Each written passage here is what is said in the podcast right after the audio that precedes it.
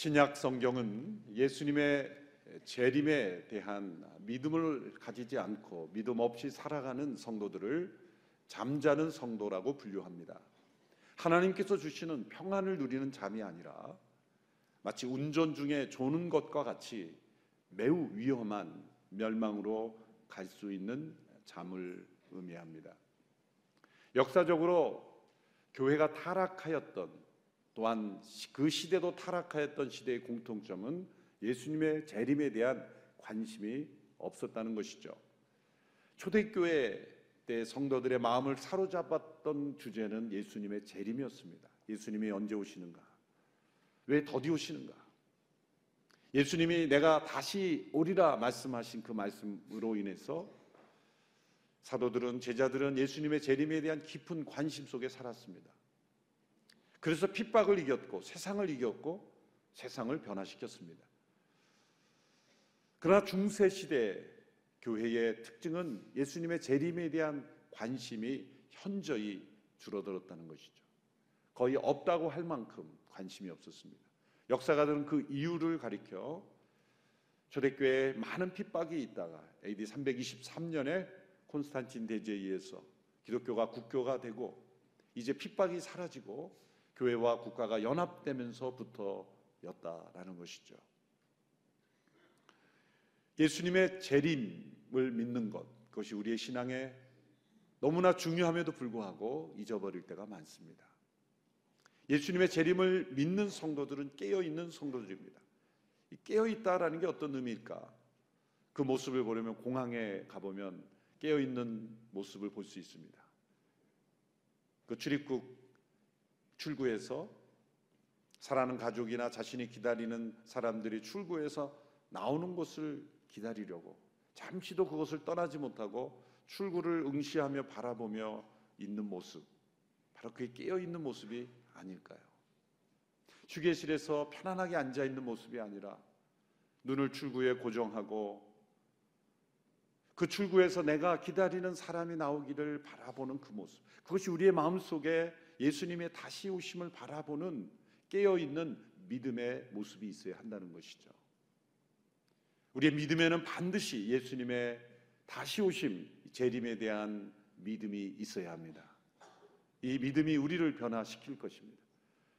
그런데 오늘은 그 시각을 좀 더 넓혀서 예수님의 다시 오심이 재림의 때에 일어날 아주 중요한 역사적 변화를 우리가 깨달아야 한다고 말씀합니다. 그것은 예수님의 재림으로 인하여 우리가 시간이라고 하는 이 역사가 끝나고 영원이라고 하는 역사로 되돌아가는 것, 변화되는 것을 우리에게 말씀하고 있습니다. 시간은 무엇일까요? 과거와 현재와 미래라고 부르며 계속해서 흘러가는 이 시간은 하나님의 창조의 일부입니다. 보이는 이 만물을 하나님이 창조하심과 더불어서 시간도 하나님께서 창조하셨습니다. 창세기 1장에 보면 이런 기록이 있죠. 하나님께서 그 모든 지으신 것을 마치니 첫째 날이니라 둘째 날이니라 셋째 날이니라 이 날, 날을 부여하신 것 그것은 보이는 만물과 함께 이 시간의 질서를 함께 창조하셨다는 거죠. 그 창조 이후로 시간은 계속 이렇게 흘러가고 있습니다. 우리가 과거라고 불렀던 것이 이제 그것은 원래 현재였죠. 우리가 현재였다고 부르다고 생각하는 것은 순간 과거가 되고 또 우리가 미래라고 기다렸던 내일은 바로 현재가 되는 거예요. 미래가 바로 현재가 되고 과거가 되버리는 계속해서 흘러가는 이 시간 그것은 하나님의 창조의 일부라는 것입니다. 어떤 사람들은 이런 질문을 던지죠. 영원하신 하나님이 창조 이전의 때에 창조 이전에 그때 하나님 뭐 하고 계셨습니까? 어떤 사람이 이렇게 대답하죠. 그렇게 쓸데없는 질문을 가지고 코치코치 따지는 사람을 위해서 지옥을 만들고 계셨다. 통쾌한 대답 같지만 사실은 올바른 대답은 아닙니다. 창조 이전에는 시간이 없었어요. 그러니까 창조 이전에 그 시간 그때는 뭐 했냐? 질문 자체가 틀린 질문이다라는 거죠. 시간과 영원 이것은 사실 질적으로 다른 것입니다. 영원은 시간이 길어진 게 아닙니다. 성 아우구스티누스가 고백록에서 이 시간과 영혼의 문제를 후반부에서 깊이 묵상했습니다. 아마 이 시간과 영혼의 문제를 가장 먼저 깊이 묵상한 초대교회 신학자요 교회 지도자였을 겁니다. 아우구스티누스는 시간과 영혼을 이렇게 구별했습니다. 너무 어렵다고 생각하지 마시고 아주 중요한 관점이니까 생각해 보세요. 시간은 항상 머물러 있지 않고 과거, 현재, 미래로 지나가는 것이죠. 맞죠? 그러나 영혼은 무엇입니까? 항상 머물러 있는 것으로 모든 것이 현재입니다. 영혼에는 과거, 현재, 미래가 없습니다. 우리처럼 이렇게 현재, 미래, 과거, 현재로 흘러가는 것은 영혼이 아닙니다. 영혼은 모든 것이 동시적으로 현재입니다. 그러면 우리가 하나님이 영원하시다고 할 때는 시간의 제한을 받지 않으시는 분이죠. 우리의 과거의 시간 전에도 하나님은 현재하셨고 우리의 미래의 시간 후에도 하나님은 현재로 계시는 분입니다. 우리의 세월은 모든 순간이 다 지나가 버리지만 하나님의 세월은 지나가지 않습니다. 언제나 현재이십니다. 그러므로 과거나 현재나 미래나 언제나 동일하신 분, 그분이 영원하신 하나님이세요. 우리는 과거의 일은 잊어버리고 미래의 일은 알지 못하지만 하나님께는 모든 것이 현재이기에 하나님은 온 세상을 주관하실 수 있는 것이죠. 이 영원하신 하나님께서 천지를 창조하시며 이 만물을 흘러가는 시간 속에 두셨습니다. 인간은 그 시간 속에 타락했습니다. 그리고 시간 속에 살아갑니다. 하나님께서 만물을 심판하시고 그리스도께서 다시 오실 때에는 이 만물이 구속되며 또한 이 시간도 함께 회복되고 영원으로 다시 변화된다는 것이죠. 그래서 우리는 이 시간 속에 이 공간 속에 살다가 하나님께서 만드신 새 하늘과 새 땅으로 들어가며 또한 영원으로 돌아가는 것이죠. 에베소 5장 16절의 말씀 세월을 아끼십시오 때가 악합니다. 세월을 아끼라라는 이 말씀은 어떤 의미일까요? 대개 의미를 깨닫기 위해서는 다른 언어의 번역본을 많이 참고하고 또 우리는 대개 영어 번역본을 가장 많이 참조합니다. 시간을 구속하라. redeem the time. 시간을 다시 살아라는 번역 있고 또 시간을 최선으로 활용하라라는 번역이 있고 또 모든 기회를 최대한 활용하라 이런 번역들이 많이 나왔습니다. 의역이 가까울수록 시간 활용, 기회 활용으로 많이 번역이 되고 원문에 가까울수록 시간을 다시 사라 이해하기 힘든 그러한 번역으로 나갑니다. 그래서 이 세월을 아끼라라는 이 말씀을 적용할 때 되게 철저한 시간 관리, 소위 time management라고 불리는 이 기회 활용으로 많이 해석하게 됩니다. 그런데 철저한 시간 관리, 나에게 주어진 이 기회를 시간 속에서 철저히 활용하라는 측면으로만 하게 되면 세월을 아끼는데 삶이 점점 조바심을 가지게 되고 뭔가 삶이 빡빡해지는 것을 느끼게 되죠. 아프리카 남단에 가면 초원에서 풀을 뜯으며 생활하는 스프링복이라는 영양이 있다고 합니다. 이 사진으로 한번 보시면 너무 예쁘고 이렇게 무리를 지어서 아주 빠르다 그래요. 시속 94km 이상으로 달리는. 그래서 치타 같은 동물도 따라잡지 못한다 그래요. 그런데 이러한 스프링복이 가끔 떼죽음이 일어나는 현상이 일어난다는 거예요. 학자들이 왜 이 수많은 수백 수천 마리로 무리지어 달리는 이 스프링복 떼가 가끔 이렇게 떼죽음을 당하는가? 절벽에 떨어지기도 하고 바다에 빠지기도 하고 그런 이상한 현상이 나타나 스프링복 현상이다 그런 말이 생기기도 했다는 거예요. 그런데 그 원인을 학자들이 밝혀냈는데 이 스프링복이라는 영양이 식욕이 아주 왕성화됩니다.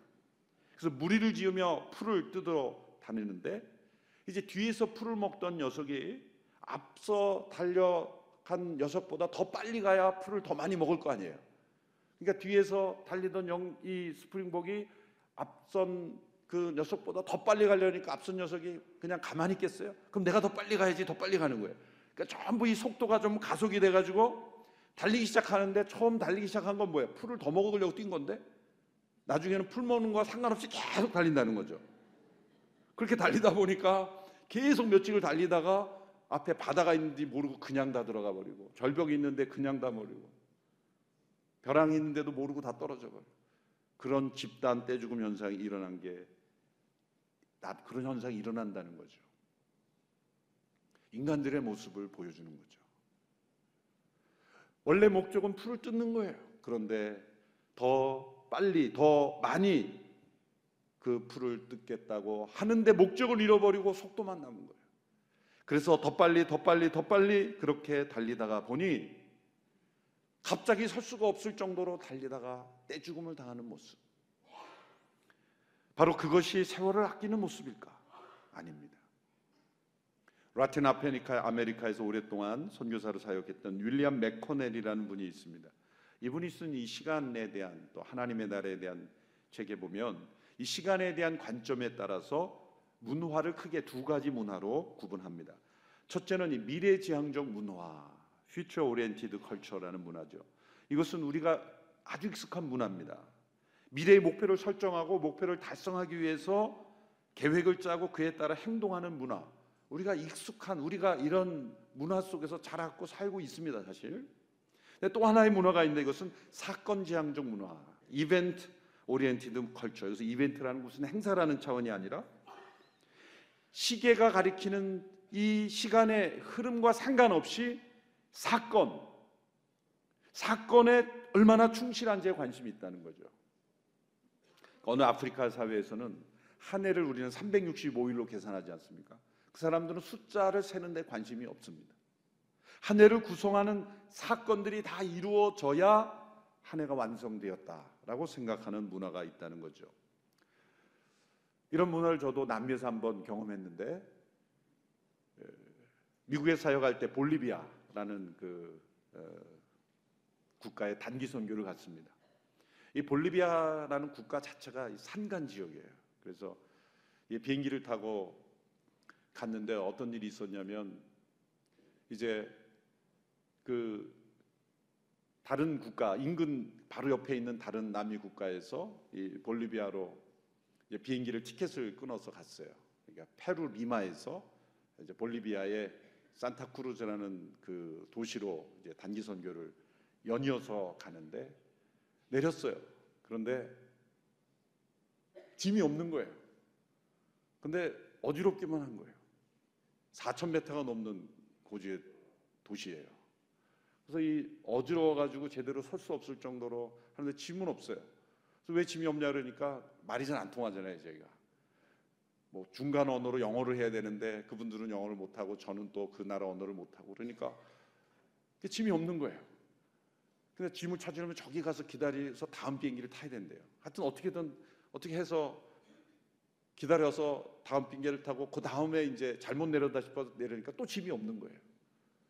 또 이게 어떻게 된 건가 그랬더니 또 하여튼 거의 하루를 새 가지고 보니까 이 비행기가 완행인 줄 모르고 이렇게 도시마다 다 내리는 거예요. 그래서 비행기에서 내리면 안 되는데 제가 내린 거예요. 거기가 도시가 어딘지도 모르고 그냥 바로 내리는 줄 알고 티켓에 그 페루 리마에서 산타크루즈 했으니까 난 바로 내리는데 거긴 줄 알았는데 저한테 얘기를 잘 안 해준 거야. 몇 번 내린다고 거기서. 그래서 이제 중간에 하여튼 그 비행장마다 다 내렸어요 제가. 그래서 결국 그렇게 고생을 해서 그렇게 갔는데 그 나머지 간 도시도 아주 2,500m 이상의 고산지대요. 전부 고산지대요. 몸이 얼마나 힘들었겠어요. 그래서 집회를 하는데 선교사님들이 사역하는 그 현지인들 집회를 하는데 금요 이제 저녁 심야 기도 철야 기도회라고 해서 저녁 9시부터 집회가 시작이 된 거예요. 그 사람들이 다그 그 담요 같은 거 가지고 모이는 거예요. 저녁에 그 산내 있는 그 교회에 저녁 9시부터니 저는 몸이 너무 그러고 이제 갔으니 몸이 몸이 지쳐서 이제 저녁 9시 설교만 하고 나는 쉬어야 되겠다. 그렇게 생각을 하고 했는데 찬양이 11시에나 끝나는 거예요. 9시에 시작을 했는데. 찬양을 2시간 하더라고요. 그래서 또 몸이 지쳐 가지고 이제 통역 포함해서 1시간 딱 설교하고 저는 들어가야 되니까 선교사님이 아, 특순이 있으니까 꼭 특순만 보고 가라고. 특순이 2시간. 특순이라는 게 미리 준비된 팀이 아니라 나와서 찬양하고 싶은 사람이 다 나와 찬양하는 게 특순이더라고요. 2시간. 새벽 1시가 됐어요. 저는 도저히 참을 길이 없어서 방에 들어가서 이제 완전히 쓰러져서 아침에 일어나 보니까 여전히 밤을 새고 그러고 계시더라고요. 그 산간 지역에 있는데 그분들은 전혀 뭐 불평할 것도 없었어요. 우리 오늘의 교회 한번 이런 식으로 해보면 어떨까 그런 생각이 듭니다. 그분들은 시계를 보지 않더라고 시계. 그러니까 우리는 이 시계를 따라 살아가는 인생이지만 그분들은 사건을 따라 살아가는 거예요. 그러니까 정해진 우리는 큐시다에 따라 정해진 프로그램에 따라 하지만 그분들은 찬양하고 싶은 사람 다 찬양할 때까지 같이 기다려주고 축복하는 그런 문화. 그것을 비효율적이라고 우리가 재단할 수 있을까? 그것은 다른 문화일 뿐이죠. 어쩌면 우리가 놓쳐버린 소중한 가치들이 그 속에도 있을 수 있다라는 경험을 했습니다. 헬라어에서 시간이라고 단역 번역될 수 있는 단어는 두 개가 있습니다. 하나는 크로노스와 카이로스. 많이 들어보셨을 거예요. 이 크로노스는 연대기라 크로놀로지라는 단어가 여기서 나왔죠.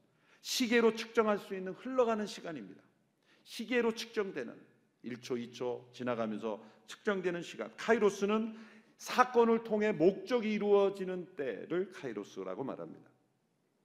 우리의 시계는 크로노스에서 움직여지지만 하나님의 시계는 카이로스에 따라 움직입니다.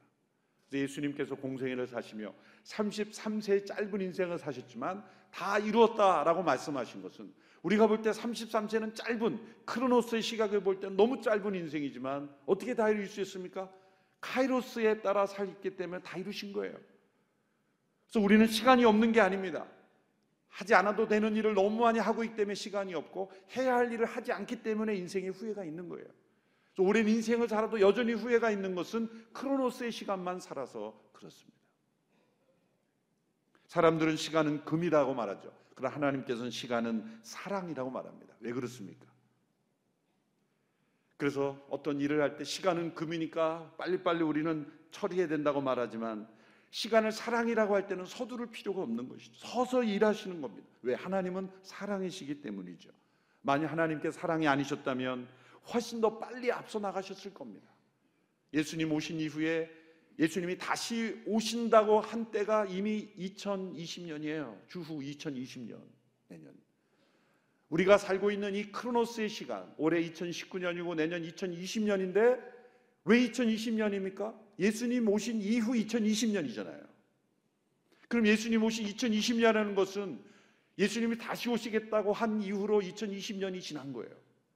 근데 초대교회 때부터 AD 100년, 200년 때부터 사람들은 왜 예수님 오신다고 이렇게 안 오시냐. 그때 대산을 가서 이렇게 말했죠. 예수님이 다시 오신다고 하는 것을 더디다고 생각하지 마라. 주의 오래 참으심은 사랑으로 우리가 다 회개하고 돌아오기를 기다리시는 사랑이시기 때문에 더딘 것이 아니다. 그리고 이런 말씀하세요. 주께는 천년이 하루 같고 하루가 천년 같은 것을 잊지 말라. 새로운 계산법을 정해. 이것은 사랑의 시간법이에요. 이 사랑의 시간 계산법은 뭡니까? 천년이 하루 같다. 이 공식을 2020년에 대입해 보면 천년이 하루 같으면 지금 며칠 지난 거예요? 이틀밖에 안 지난 거예요. 이틀밖에. 그러니까 우리는 2020년이 지나서 왜 예수님 안 오시냐 그러지만 주님 입장에서 볼 때는 이제 이틀 참으신 거예요. 그러니까 천년이라는 긴 시간을 사랑이시기 때문에 하루처럼 기다리는 거예요. 사랑이 없으면 하루가 천년처럼 오래 기다리지 길게 느껴지지만 사랑이 있으면 천년이 그러니까 여러분 이제 2000년대에 예수님 안 오시면 안 오시는 거다 이런 말하는 사람은 거짓말이에요. 3000년대도 갈 수가 있는 왜? 하나님 이렇게 생각하죠. 아, 하루만 더 참아주자. 하나님 하루만 더 참으시면 천년이 우리에게 주어지는. 그게 사랑 이 시기에 시간이 더 주어지는 거죠. 이것이 하나님의 카이로스의 시간이죠. 그래서 시간은 금이 아니라 사랑의 선물이라는 것을 기억해야 합니다. 시간은 금이 아니라 사랑의 선물입니다. 시간을 효율과 성취에만 초점을 둘 때 우리는 소중한 가치를 잃어버리고 하나님의 역사를 잃어버릴 수 있습니다. 다시 이제 세월을 아끼라라는 말씀으로 되돌아오면 왜 이 말씀을 시간을 다시 산다, redeem the time, buy back, 다시 산다라는 의미로 번역했을까요? 종교개혁자 깔뱅은 이렇게 해석했어요. 시간을 사탄으로부터 다시 되찾아 사오는 것이다.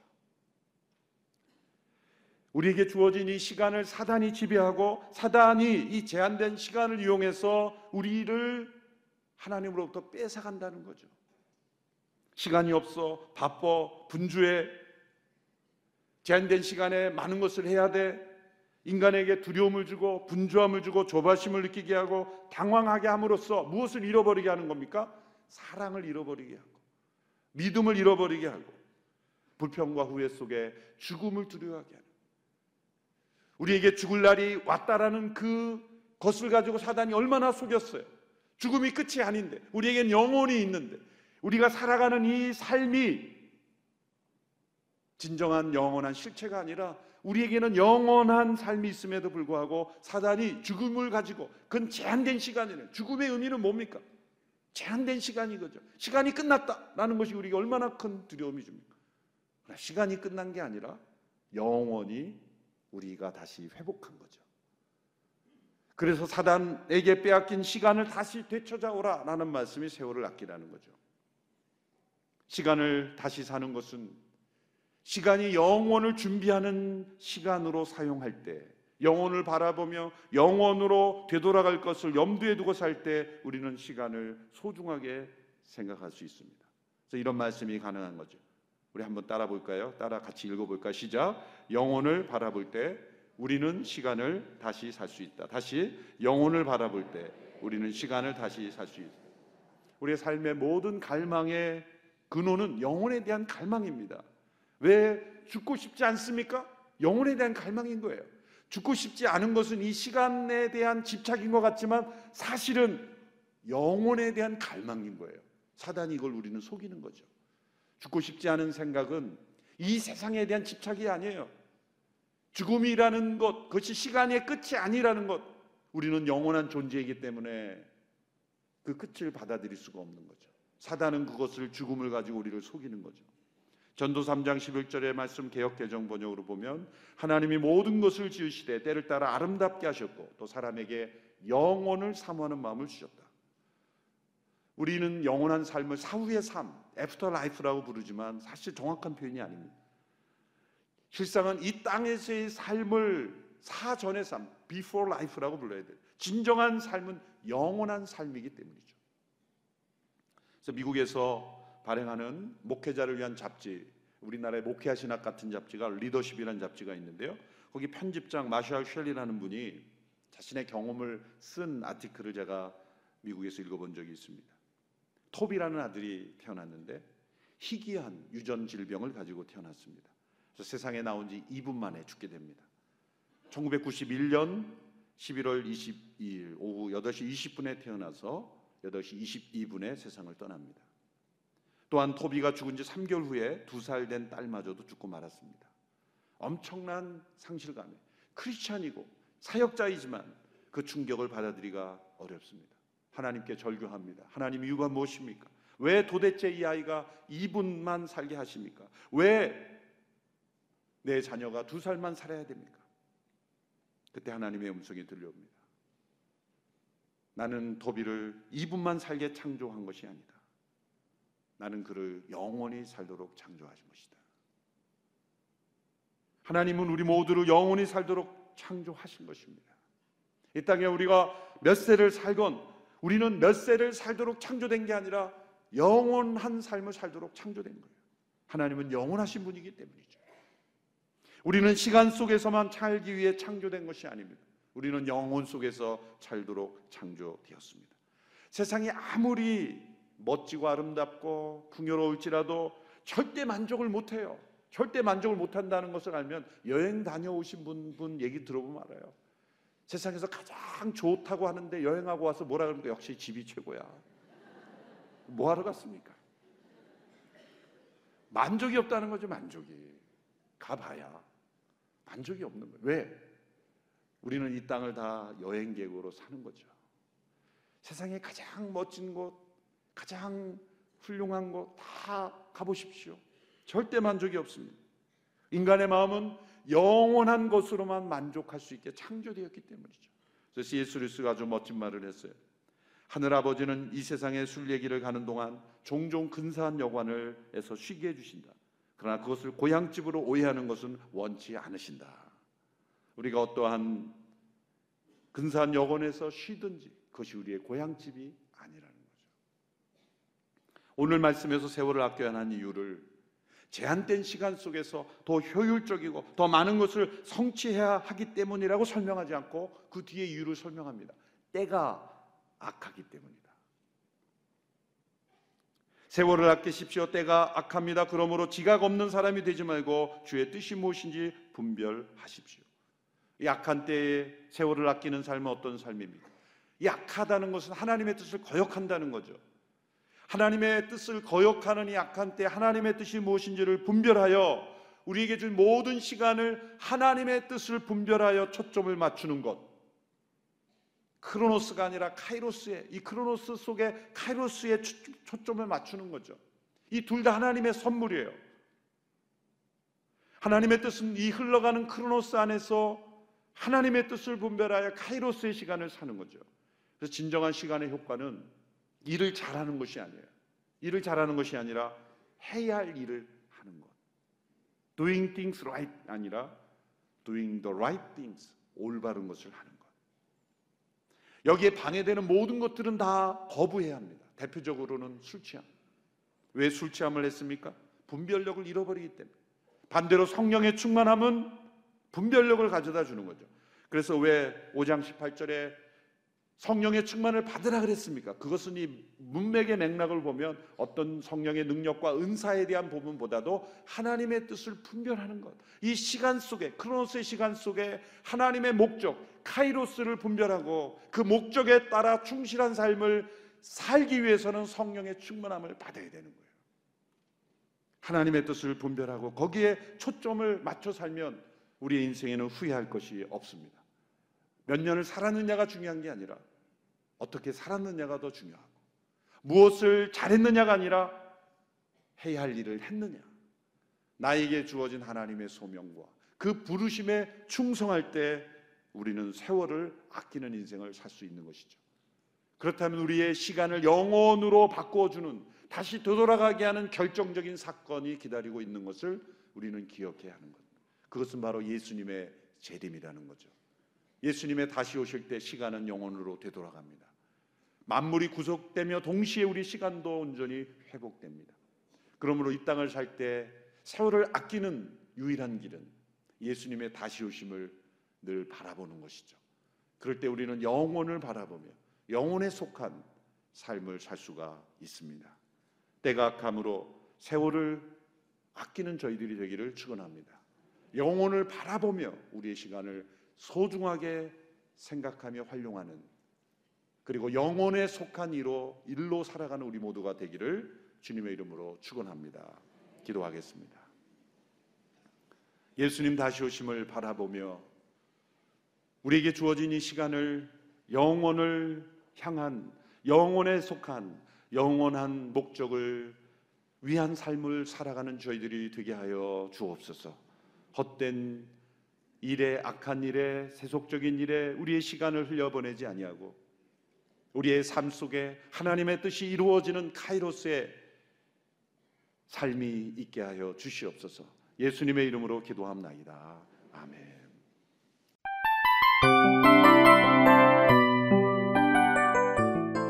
이 프로그램은 청취자 여러분의 소중한 후원으로 제작됩니다.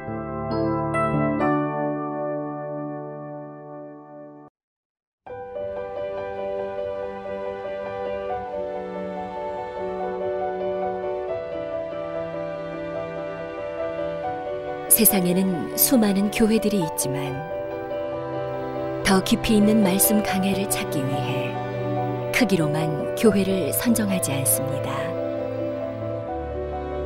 보다 좋은 영적 콘텐츠를 더 많이 나누기 위해 방송비를 받지 않습니다.